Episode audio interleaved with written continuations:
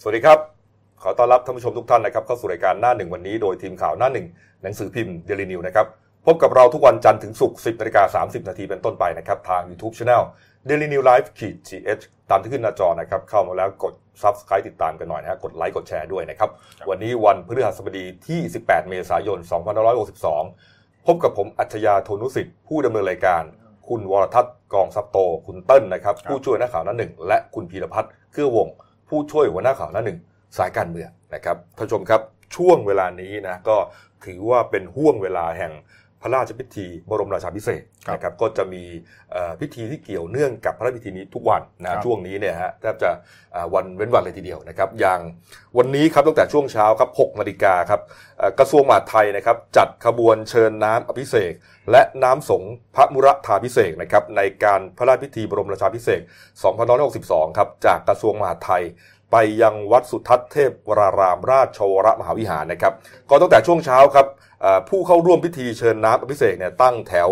ตั้งขบวนกันนะฮะบนถนนอัสดางครับหน้ากระทรวงมหาดไทยนะฮะก็มีข้าราชการระดับสูงของกระทรวงมหาดไทยหลายท่านเลยนะฮะร่วมขบวนนะฮะ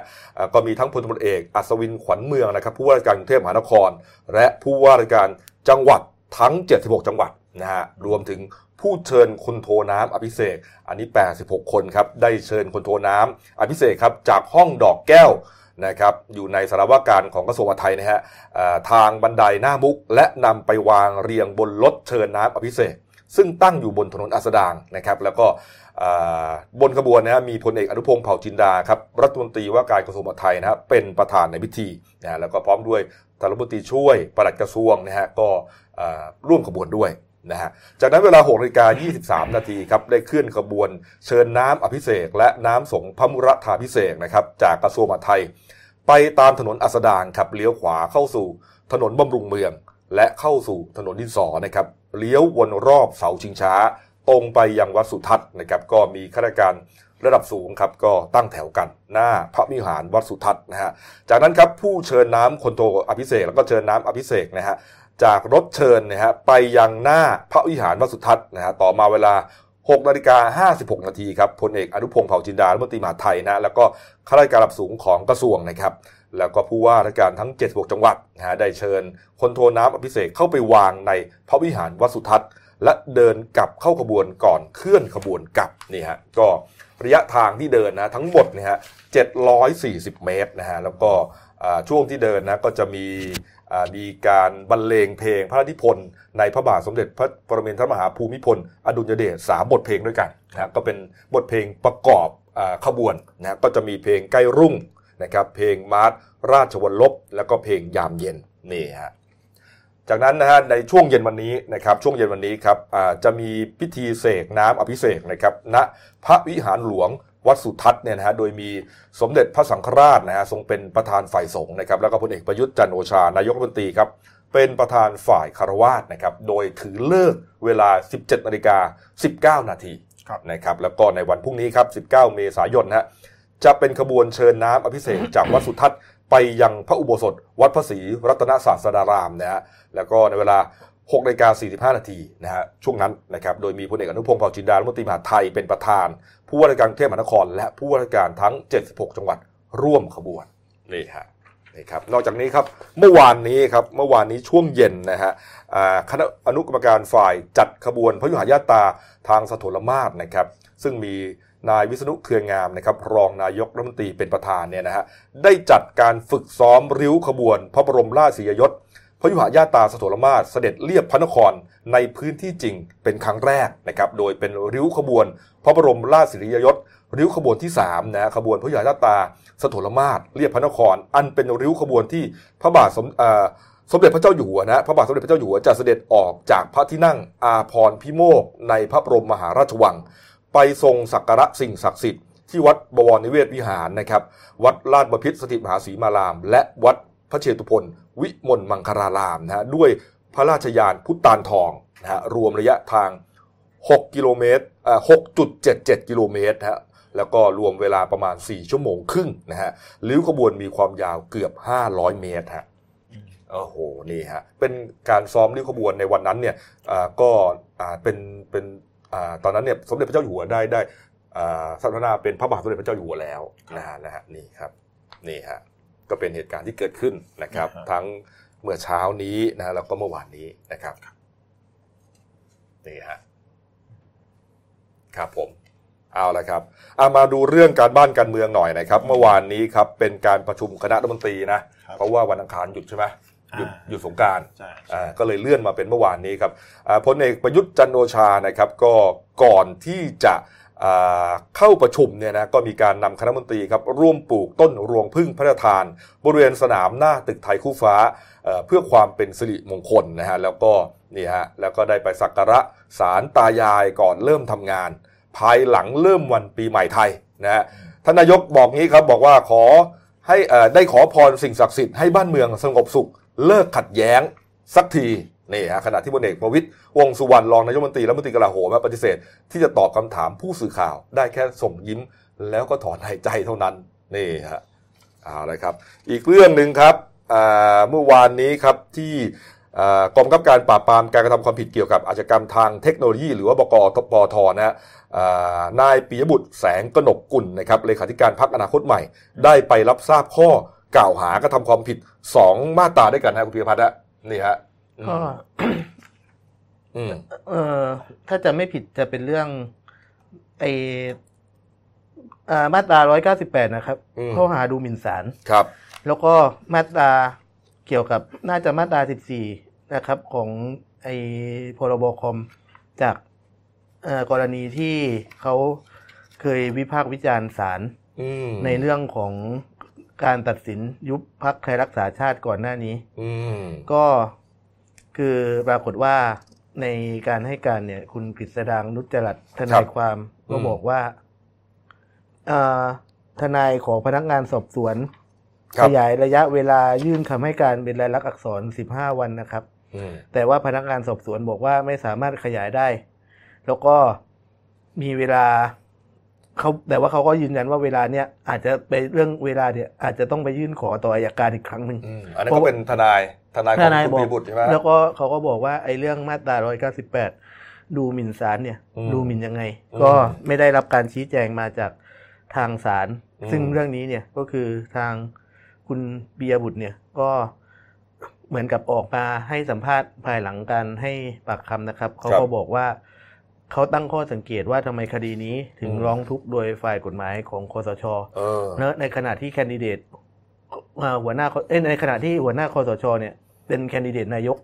ซึ่งถือว่าเป็นเป็นตัวเป็นคู่แข่งทางการเมืองของพรรคอนาคตใหม่ครับแล้วก็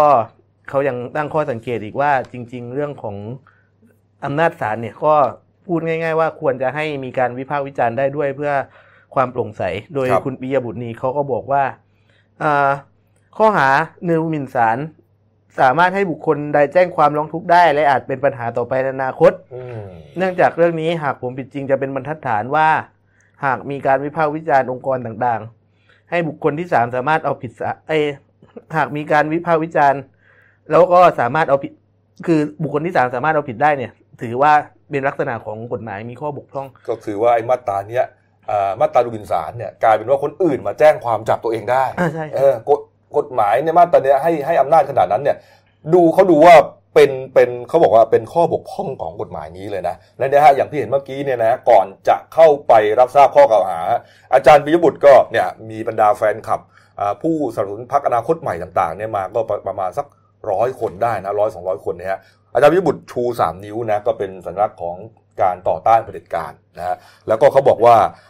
ช่วงที่มา มารับทราบข้อกล่าวหาเนี่ยมีตัวแทนจากสำนักงานข้าหลวงใหญ่เพื่อสิทธิมนุษยชนแห่งองค์การสหประชาชาติ แล้วก็คุณอังคณานีละภัยจิตฮะกรรมการสิทธิมนุษยชนแห่งชาติมาสังเกตการด้วย นี่ฮะนี่นะฮะเออมาว่าก่อนหน้านี้ หัวหน้าพักเขาก็โดนมาใช่ไหมคุณธนาธรจึงรุ่งเรืองกิจนะก็โดนแล้วก็อย่างเงี้ยมีประเด็นเรื่องเกี่ยวกับตัวแทนสถานทูตเข้ามาแล้วก็ตอนนี้ยังไม่จบเลยนะ ประเด็นนี้ฮะ ก็ยังยังเถียงกันอยู่ว่าตกลงแล้วทำตามหน้าที่ถูกต้องของเรื่องของการทูตหรือเปล่านี่ฮะนี่ครับอะมาอีกด้านหนึ่งครับ คุณสมถักสมศักดิ์เทพสุทินนะฮะ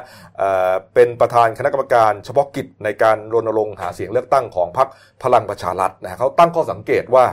อยากจะให้กรกตเนี่ยฮะรีบจะดำเนินการอะไรก็ทำสักทีฮะจะแจกใบส้ม แจกใบเหลือง อะไรก็รีบทำ นะฮะเพื่อที่จะได้จัดเลือกตั้งใหม่ให้ทันภายในวันที่ 28 เมษายน เพราะว่าไม่อย่างนั้นเนี่ยมันอาจจะกระทบนะฮะกับการประกาศรับรองผลการเลือกตั้งอย่างเป็นทางการในวันที่ 9 พฤษภาคม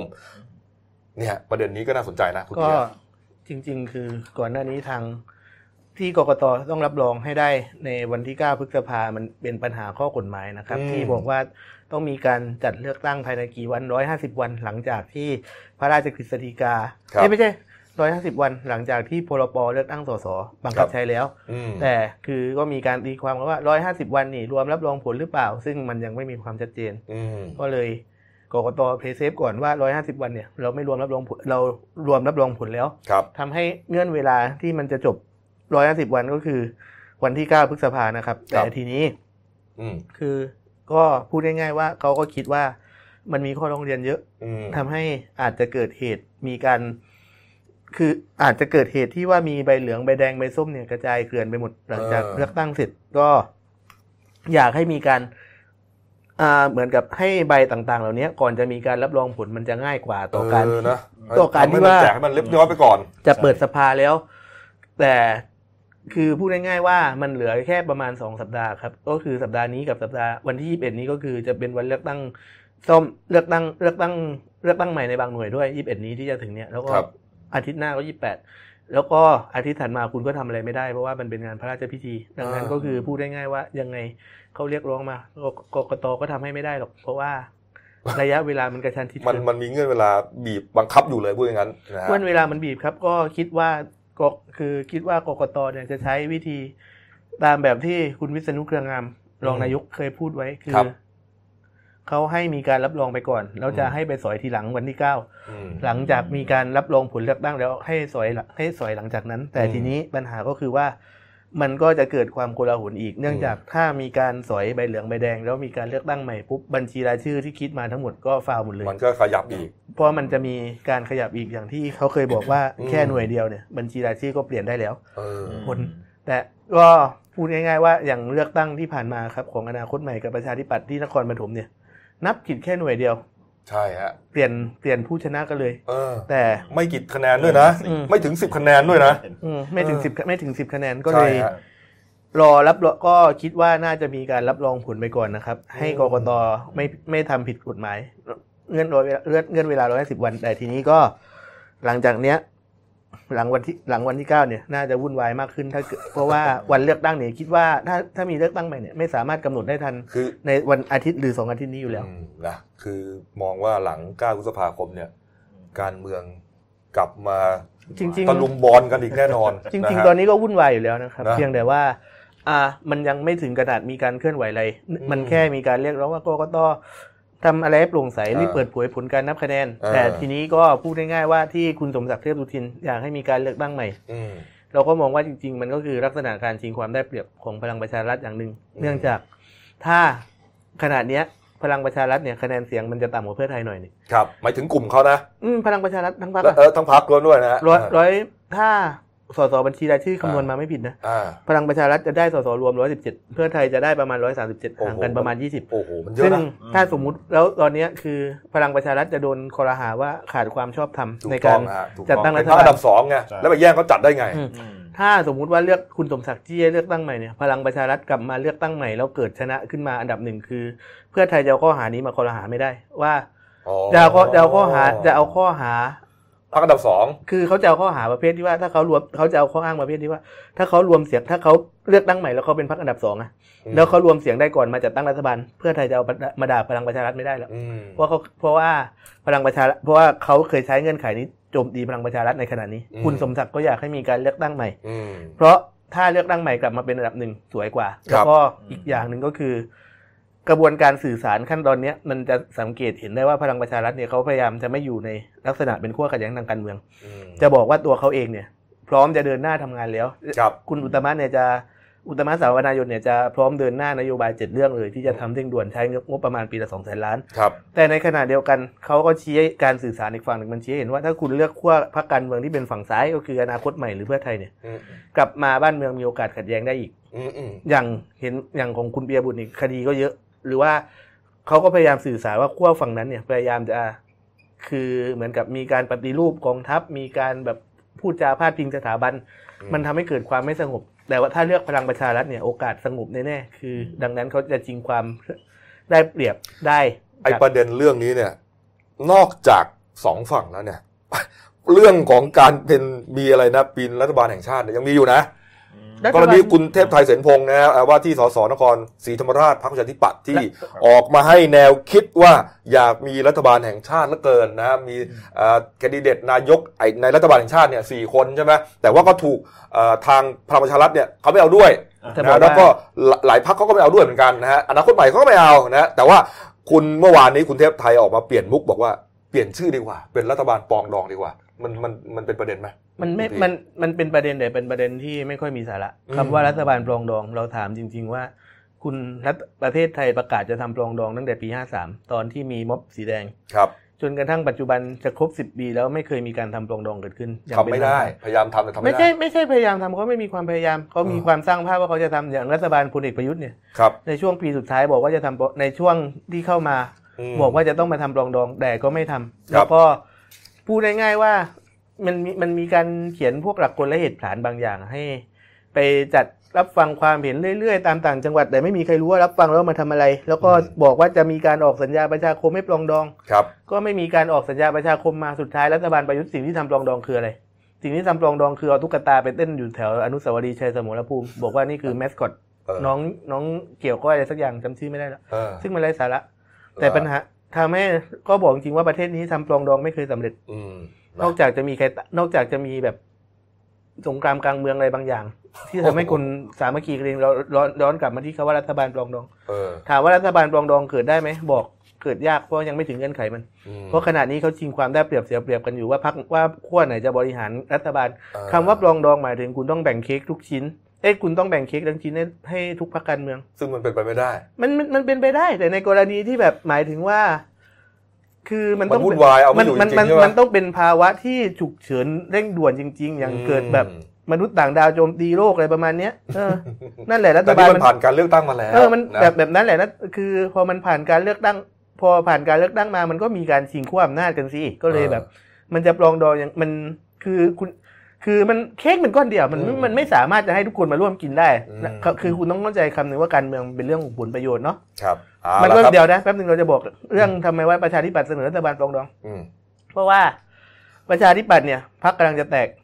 ขณะนี้มันมีเสียงคุณถาวรเสนเนียมเนี่ยที่บอกว่าเขาดึงสสพักออกไปประมาณ 35 คนเป็นข่าวเป็นรายงานข่าวเนาะอืมดึงออกไปประมาณ 35 คนเพื่อจะไปร่วมรัฐบาลกับพลังประชารัฐ บอกว่าถ้าไม่ไม่ถ้าไม่เป็นรัฐบาลก็ไม่มีผลงานหาอะไรไปขายไม่ได้อืมแต่ขณะเดียวกันมันก็มีอีกฝั่งหนึ่งที่บอกว่าไม่ร่วมรัฐบาล เพราะว่าจะเกิดข้อกล่าวหาว่าประชาธิปัตย์เนี่ย ไปเกาะรัฐประหาร แต่ก็ไม่ร่วมกับทักษิณเหมือนกันคือตกลงไม่รู้จะเป็นอะไรกันแน่อยู่ในสภาสภาเนี่ยฝ่ายกลุ่มนั้นก็จะมีใครคุณชวน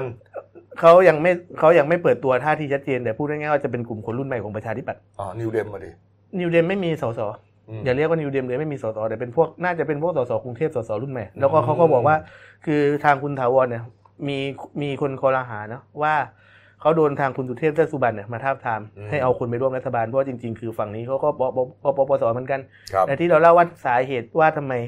ประชาธิปัตย์ถึงเสนอรัฐบาลแห่งชาติเพราะว่าตอนนี้คุณสังเกตดิประชาธิปัตย์แตกเป็นสองฝั่ง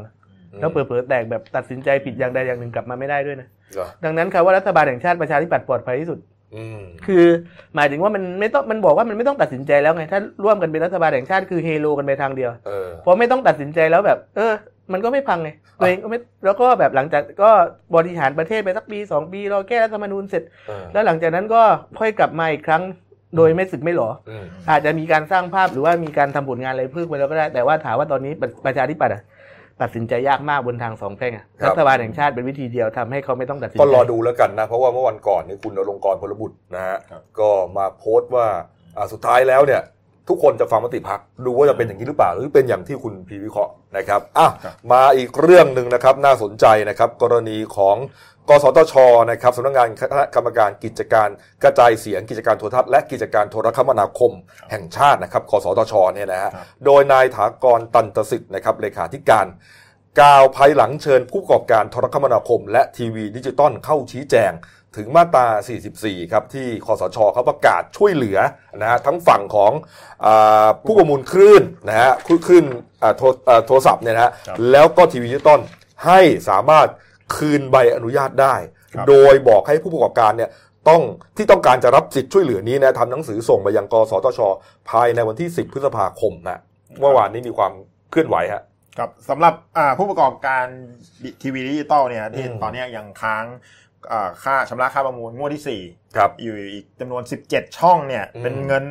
3,215 ล้านบาทเนี่ยจะครับต้องชำระภายในวันที่ 8 สิงหาคมนี้นะฮะอืมหากเกินกำหนดเนี่ยจะต้องจ่ายอัตราดอกเบี้ย 7.5เปอร์เซ็นต์อืมแล้วเงินเนี่ยเงินทั้งหมดที่ที่ที่ได้มาเนี่ยสามสามสามพันสองร้อยกว่าล้านเนี่ยครับจะนำมาจ่ายให้กับ3ทีวีดิจิตอล3ช่องที่จ่ายงวดที่ 5 มาแล้ว อ่า ก็คือเวิร์กช่อง7 Workpoint แล้วก็ Spring News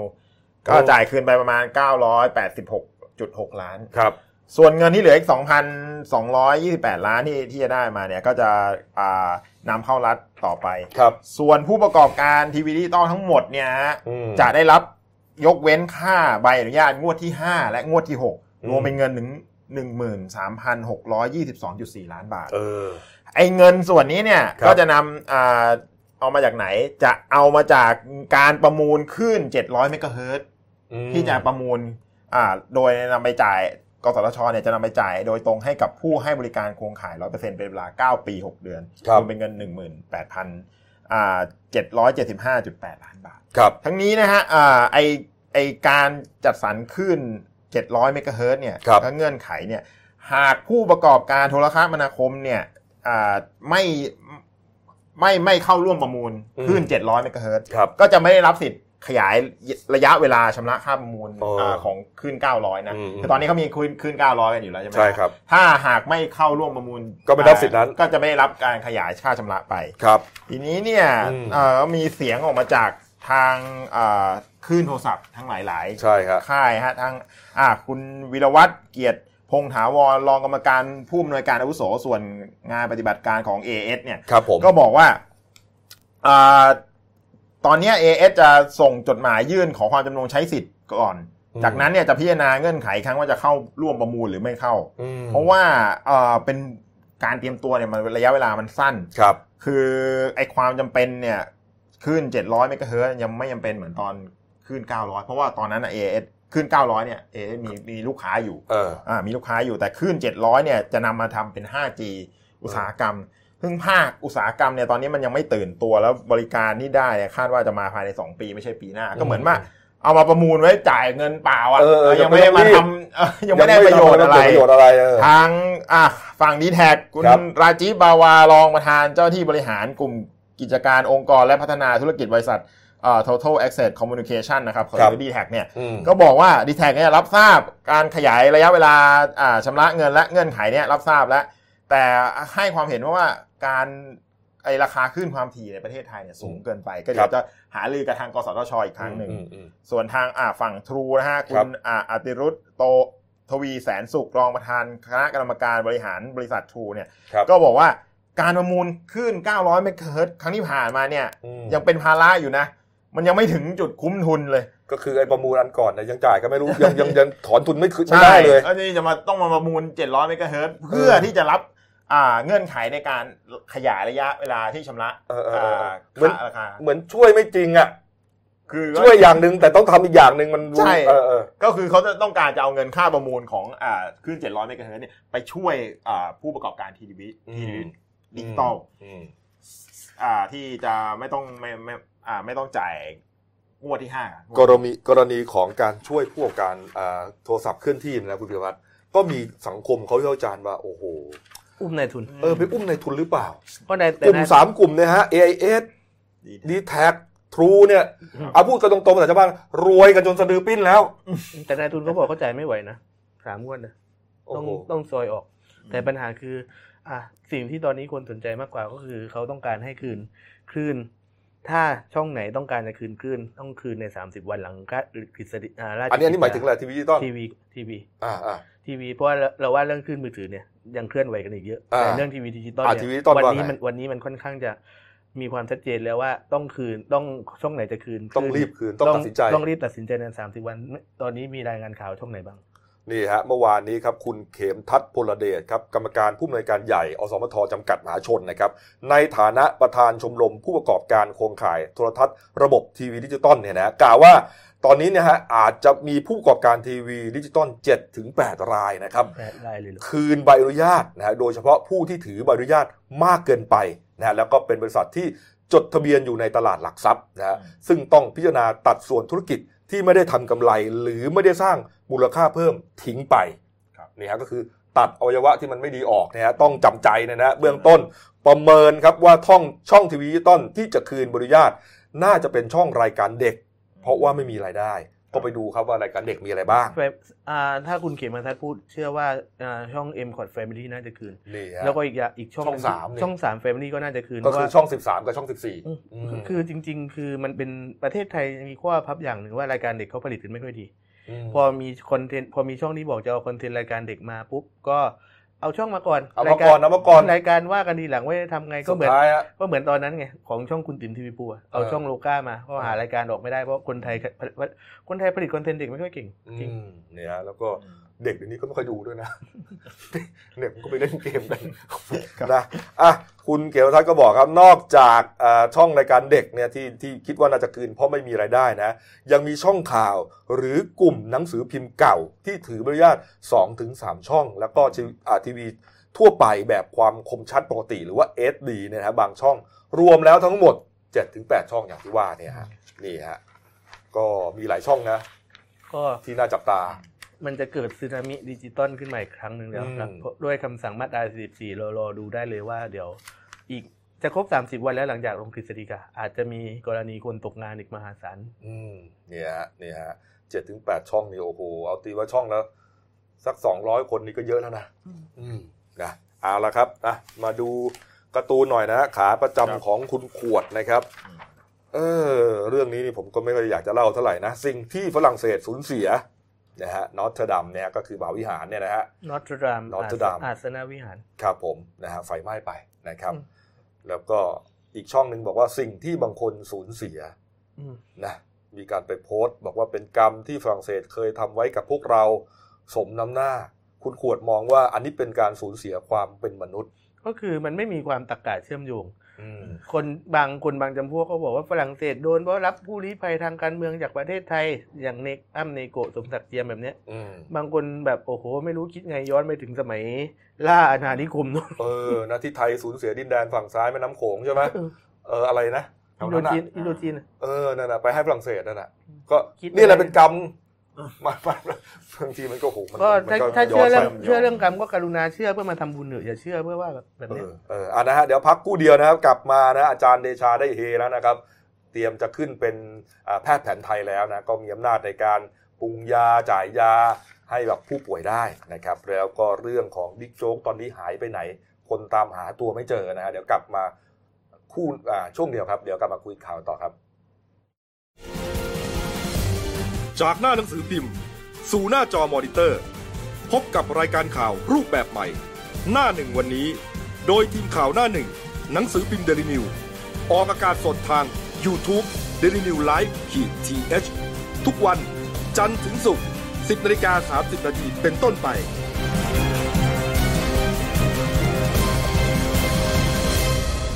แล้วคุณจะได้รู้จักข่าวที่ลึกยิ่งขึ้น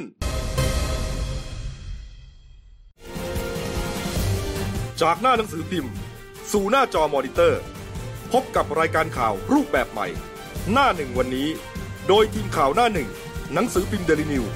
ออกอากาศสดทาง YouTube d e l i n e w l i v e ขีดทีเทุกวัน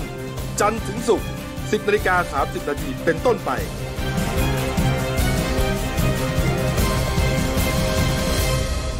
แล้วคุณจะได้รู้จักข่าวที่ลึกยิ่งขึ้น สวัสดีครับ เอาละครับกลับมาช่วง 2 ของรายการหน้าหนึ่งวันนี้นะครับ พบกับคุณรุ่งชัยคงสุขนะครับหัวหน้าข่าวหน้าหนึ่งครับนี่ครับท่านผู้ชมครับเมื่อวานนี้ครับกรณีสำนักพระราชวังนะครับ ออกแถลงการเรื่องสมเด็จพระนางเจ้า พระบรมราชินีนาถนะฮะในรัชกาลที่ 9 เสด็จพระราชดำเนินไปประทับณโรงพยาบาลจุฬาลงกรณ์สภากาชาติไทยนะฮะความว่าอ่าค่ำวันนี้วันอังคารที่ 16 เมษายน 2562 เวลา 18นาฬิกา คณะแพทย์ผู้ถวายการรักษาสมเด็จพระนางเจ้าพระบรมราชินีนาถในรัชกาลที่ 9 ได้รายงานว่า สมเด็จพระนางเจ้าพระบรมราชินีนาถทรงมีพระปลอดหรือไข้จากการติดเชื้อของพระวัติหรือกระเพาะปัสสาวะอักเสบคณะแพทย์ได้กล่าวบังคมทูลให้เสด็จพระราชดำเนินไปประทับณโรงพยาบาลจุฬาลงกรณ์สภากาชาติไทย เพื่อถวายการตรวจอย่างละเอียดเพิ่มเติม และติดตามพระอาการอย่างใกล้ชิดต่อไป จึงประกาศมาให้ทราบโดยทั่วกันสำนักพระราชวัง 17 เมษายน พุทธศักราช 2562 นะครับ วันเดียวกันครับ ที่โรงพยาบาลจุฬาลงกรณ์สภากาชาติไทยครับพลเอกประยุทธ์จันโอชา นายกรัฐมนตรี และหัวหน้าคณะรักษาความสงบแห่งชาติ และนางดาราพรจันโอชาภริยา พร้อมด้วยคณะรัฐมนตรีครับ เข้าถวาย แจกันดอกไม้และถวายพระพรชัยมงคล เบื้องหน้าพระบรมฉายาลักษณ์ สมเด็จพระนางเจ้าพระบรมราชินีนาถในรัชกาลที่ 9 ณอาคารภูมิสิริมังคลานุสรณ์จังอาโรงพยาบาลจุฬาลงกรณ์นะครับแล้วก็เช้าวันนี้ครับ9นาฬิกาครับพลเอกพรพิบัติเบญยศรีนะครับผู้บัญชาการทหารสูงสุดนะครับและคณะผู้บังคับบัญชากองบัญชาการกองทัพไทย ประกอบด้วยรองผู้บัญชาการทหารสูงสุดนะฮะเสนาธิการทหาร และรองเสนาธิการทหารเดินทางมาลงนามถวายพระพรสมเด็จพระนางเจ้าพระบรมราชินีนาถ ในรัชกาลที่ 9 ณ โรงพยาบาลจุฬาลงกรณ์นะฮะ รวมทั้งทูลเก้าถวายใจกันดอกไม้ที่หน้าพระบรมฉายาลักษณ์ เพื่อให้หายจากพระอาการประชวนโดยเร็ว นี่ครับ อะนะครับ ไปที่เรื่องของอาจารย์เดชานะครับ เมื่อวานนี้ครับอ่ามีการประชุมหลายฝ่ายนะครับ โดยนายแพทย์มารุตจิระเศรษฐศิรินะครับอธิอธิบดีกรมการแพทย์แผนไทยและแพทย์ทางเลือกกระทรวงสาธารณสุขนะครับเขาก็แถลงข่าวนะฮะหลังจากหาลือกับอาจารย์เดชาสิริพัฒน์นะครับ ประธานมูลที่ข้าวขวัญนะฮะนายปานเทพพัวพงพันธ์ คณะบดีสถาบันการแพทย์บูรณาการ และเวชศาสตร์ชะลอวัยมหาวิทยาลัยรังสิตนะครับพร้อมด้วยนายวิทูลเลี่ยนจำรูนนะครับผู้อำนวยการมูลที่ชีววิถี แล้วก็คุณลสนาโตสิทธกูลนะครับตัวแทนมูลนิธิสุขภาพไทย ก็ได้ข้อสรุปคร่าวๆนะครับว่าเตรียมจะให้อาจารย์เดชานี่ไปขึ้นทะเบียนเป็นแพทย์แผนไทยนะฮะครับใช่ครับอืมแล้วก็ดูเอ่อได้หารือกันเรื่องถึงกฎเกณฑ์ที่ว่าจะแพเอ่อแพทย์ แผนไทยจะขึ้นทะเบียนได้นะครับครับก็พิจารณาจากคุณสมบัติเบื้องต้นเนี่ยแปดข้อนะครับอืมข้อแรกก็หนึ่งให้บริการสม่ำเสมอต่อเนื่องไม่น้อยกว่าสิบปีครับอ่าสองสืบทอดจากบรรพบุรุษ หรือองค์กรความรู้ท้องถิ่นอืมสามมีความรู้ความสามารถบำบัดรักษาโรคครับสี่ไม่ห่วงวิชาเอ่อมีสามารถถ่ายทอดความรู้ได้ครับผมห้าไม่เรียกร้องค่ารักษาพยาบาลเกินควรอืมหก เป็นที่รู้จักนับถือได้รับการยอมรับจากชุมชนอืมเจ็ดชาวบ้าน พื้นที่รับรองครับและแปดนะครับมีคุณธรรมเมตตาให้ความช่วยเหลืออันผู้นี้อื่เป็นเกณฑ์คุณสมบัติของแพทย์แผนไทยใช่แพทย์พื้ครันบบ้านเนี่ยนะฮะก็เมื่อวานจากการตรวจสอบคุณสมบัติของอาจารย์เดชาก็ปรากฏว่า มีคุณสมบัติครบถ้วนตามดังนี้นะครับครับ ก็เอ่อหลังจากนั้นก็ทางอืมเอ่ออาจารย์เดชาก็ได้ส่งเออมอบหมายให้ตัวแทนนะครับ ไปยื่นเรื่องที่เอ่อ สาธารณสุขจังหวัดสุพรรณบุรีครับก็เอ่อเพื่อขึ้นทะเบียนเป็นเอ่อแพทย์แผนไทยนะครับอืมทางสสจสงสุพรรณบุรีก็รับเรื่องไว้พิจารณาเรียบร้อยแล้ว หลังจากนั้นก็จะดำเนินการใช้เวลาไม่น่าจะเกิน 7 วันนะคครัรับในการพิจารณาใช่ไหมใช่ครับทีนี้พอขึ้นทะเบียนแล้วเนี่ยอาจารย์เดชาก็จะมีเรียกว่ามีสิทธิ์มีสิทธิ์นะฮะในครับการตรวจรักษารักษาจ่ายยาเอ่อปรุงยาครับนะผมที่เกี่ยวกับเรื่องของการแพทย์แผนไทยเนยฮะที่ขึ้นทะเบียนไว้เนี่ยนะฮะใช่ครับนี่ฮะก็ถือว่า เป็นเรียกว่าให้เป็นดิ้งนะจบด้วยดีนะครับจากที่จะโดนจับอะเออนะตอนนี้ไม่โดนดำเนินคดีแล้วใช่ครับนะยังมีโอกาสที่จะเรียกว่าอ่าเป็นแพทย์แผนไทยเต็มตัวนะฮะนี่ก็เพื่อที่จะเป็นทางเลือกให้กับชาวบ้านด้วยอืมไปได้แกรักษาโรคมะเร็งใช่ไหมใช่อ่าได้อืมแต่แกรักษาหลายโรคนะอืมที่บอกหายมาเป็นส่วนใหญ่ก็พวกไมเกรนอ๋อแล้วก็ใช้พวกยาใช่ครับพื้นบ้านสมุนไพรเนี่ยนะครับเออนะ เมื่อกี้ว่าไงคุณคุณต้นมีอะไรอ่าวันนั้นผมเขียนข่าวไปเออว่าไงปปสเขานอกจากจะไม่จับแล้วเนี่ยยังแนะนำในการอ่าอะไรอะ ทดลองก็คือจะเอาของกลางกัญชาที่จับได้เอออะเออมาให้อาจารย์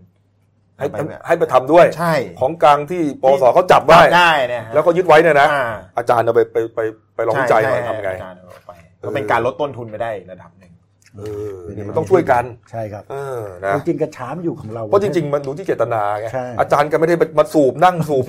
พันลำหรือแจกใครถูกไหมใช่ก็ต้องดูที่เจตนานะแล้วกัญชามันอยู่คู่คนไทยมาตั้งนานแล้วนะเออแต่ช่วงหลังหายไป มองว่าเป็นยาเสพติดเออทีนี้โอ้โหหนักเลยแต่จถูริงกๆมันจัเป็บนยาถูกอะไร สารมีคุณสมบัติโอ้ดีๆยเยอะทั้งโลกเขาเขาเดี๋ยวนี้เขามียาเขามีอะไรอสมุนไพรเขามีเป็นเค้กกัญชาอะไรกันไปหมดแล้ว ผมอ่านข้อมูลเขาบอกจีนนี่ ปลูกกันเป็นเมืองเมืองๆเลยนะจีนเหรอวิจัยมานานมากสหรัฐเพิ่งจะมาตามหลังเนี่ยอืมโอ้แสดงว่าจีนนี่ก้าวหน้ามากอืมนะครับอะก็ดีใจกับอาจารย์ด้วยแล้วกันนะครับ ครับครับก็นี่เหตุเอ่อ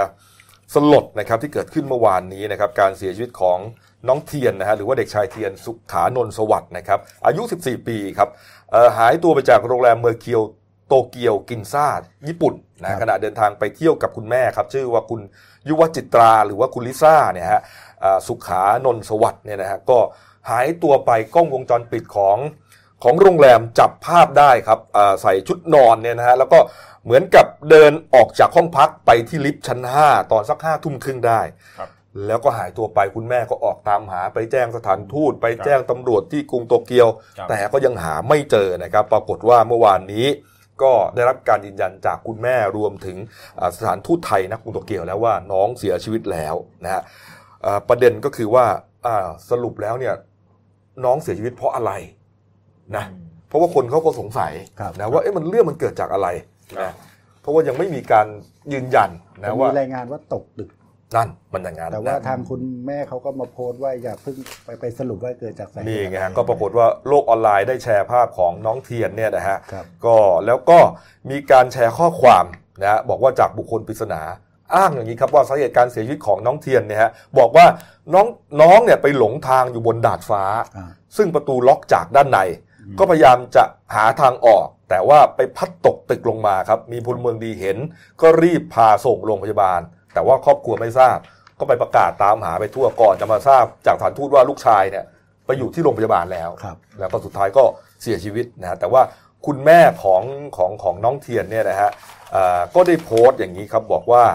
เอ่อรายละเอียดนี้ไม่ตรงกับความจริง และไม่ได้ออกจากปากของคุณแม่ ขอความกรุณาหยุดส่งเถอะค่ะนี่ฮะ แต่ก็ไม่ได้บอกว่าแล้วสรุปแล้วเกิดจากน้องสาเหตุเกิดจากอะไรใช่ครับเออคนก็เลยเอ๊ะมันเป็นอะไรยังไงกันส่วนขเนี่อยงนะทางกระทรวงต่างประเทศนะฮะอืมตัวอ่านางสาวบุษดีสันติพิทักษ์อธิบดีกรมสารนิเทศนะครับ และครับโฆษกกระทรวงการต่างประเทศเนี่ยก็แจ้งว่าอ่าเอ่อรับทราบจากคุณแม่มาเมื่อช่วงเวลาตีหนึ่งอืมหายไปจากช่วงห้าทุ่มครึ่งใช่ไหมครับว่าน้องเสียชีวิตอ่าอ่าสถานเอกอัครราชทูตไทยณกรุงโตเกียวเนี่ยอ่ารับทราบว่า เสียชีวิตตอนตีหนึ่งแล้วก็รายงานมาให้ทราบอืมก็หลังจากนี้จะดำเนินการเรื่องของอ่าร่างของน้องเทียนนะฮะแล้วก็ตาจะจัดการตามความประสงค์ของครอบครัว แล้วก็สาเหตุอ่าสาเหตุของการเสียชีวิตเนี่ยอืมก็รอผลการชนสูตรของทางเจ้าหน้าที่ครับผมทีนี้เมื่อวานเนี่ยคุณอ่านางจิรพันธ์มุกดารัตน์นะครับรองผู้อำนวยการโรงเรียนสุราษฎร์ธานี ก็บอกว่าน้องเทียนเนี่ยอ่าเป็นเด็กนักเรียนของโรงเรียนชั้นม .2 จบกำลังจะขึ้นชั้นม .3 ครับ เป็นเด็กในความอ่าในโครงการความเป็นเลิศทางการศึกษาหรือโครงการอ่าห้องเรียนพิเศษในวิทยาศาสตร์ คณิตศาสตร์เทคโนโลยีและสิ่งแวดล้อมของสถาบันส่งเสริมการสอนวิทยาศาสตร์และเทคโนโลยี สสวทนะฮะก็คือขงระทรวงเป็นศึกษาเป็นเด็กเรียนเก่งอะแล้วมูลนิธิส่งเสริมโอลิมปิกวิชาการโอ้โหด้วยนะ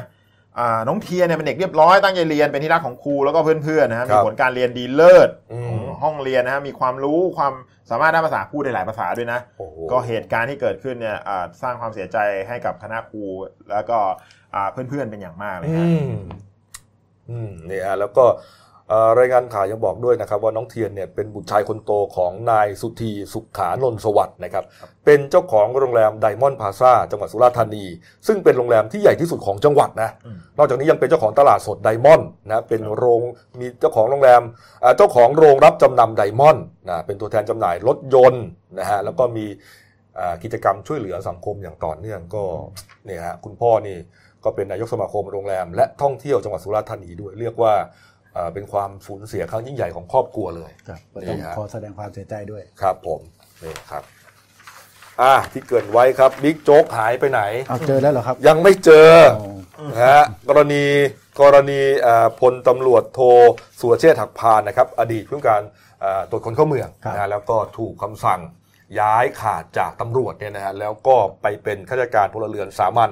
ประจำสำนักนายกรัฐมนตรีครับนะตอนนั้นเนี่ยก็มีข่าว ลือมากมายเอ๊ะบิ๊กโจ๊กเป็นอะไรยังไงเอ๊ะโจ๊กเป็นอะไรที่บิ๊กโจ๊กไปไหนบิ๊กโจ๊กไปไหนแล้วก็เอ่อเห็นจับกลุ่มทุกวันอ่าแถลงข่าววันละหลายรอบ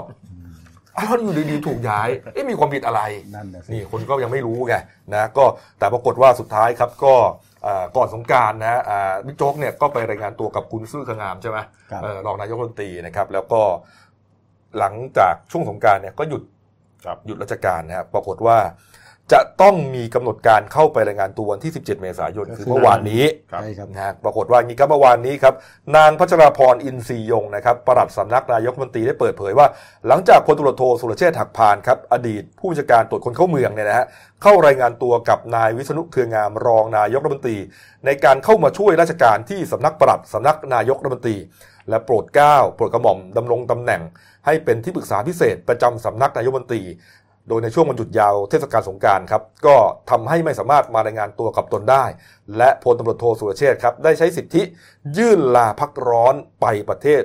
สหรัฐอเมริกานะแล้วก็จะเดินทางกลับมาสิ้นเดือนเมษายนนี้โอ้โหไปเป็นเดือนเลยนะ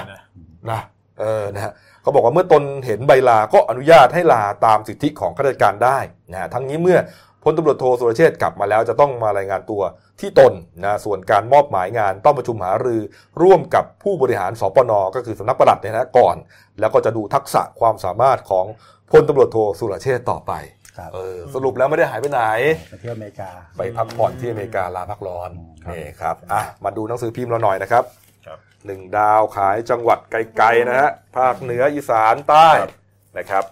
ก็มีหลายเรื่องนี่นะฮะอันนี้อ่า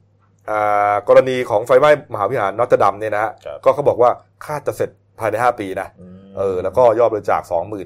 2 5 0 0 0 ล้านโอ้นี่ฮะแต่ว่าโซเชียลมีเดียเขาบอกว่าอ่ามาคงขี้โม้ทำไม่ทันหรอกเอาจริงๆเออผมก็ไปอ่านมาก็เล่าให้ฟังเนี่ยฮะเออนะแล้วก็นี่ยอดเต็บตายสงกราร วันนี้วันวันนี้จะแถลงปิดศูนย์ใช่ไหมใช่ครับวันนี้ก็คือเป็นยอดตัวเลขของเมื่อวานนี้ใช่ครับนะครับนายกเห็นยอดเมื่อวานไม่พอใจนะพอใจเออไม่พอใจบอกว่ายอดเจ็บตายมันดูเยอะๆกันไม่รู้นะครับอะหมดเวลานะครับก็ขอบพระคุณนะครับ ติดตามรายการแล้วก็ช่องของเรานะครับเดลินิวส์ไลฟ์กีจีเอสนะครับ เข้ามาแล้ว อย่าลืมกด subscribe กันนะฮะ กดกระดิ่งแจ้งเตือน กดไลค์กดแชร์ครับ มีรายการดี ๆ ทั้งวันและทุกวัน วันนี้เรา 3 คนลาไปก่อน ขอบพระคุณทุกท่านที่ติดตามรับชมครับลาไปก่อนครับ สวัสดีครับ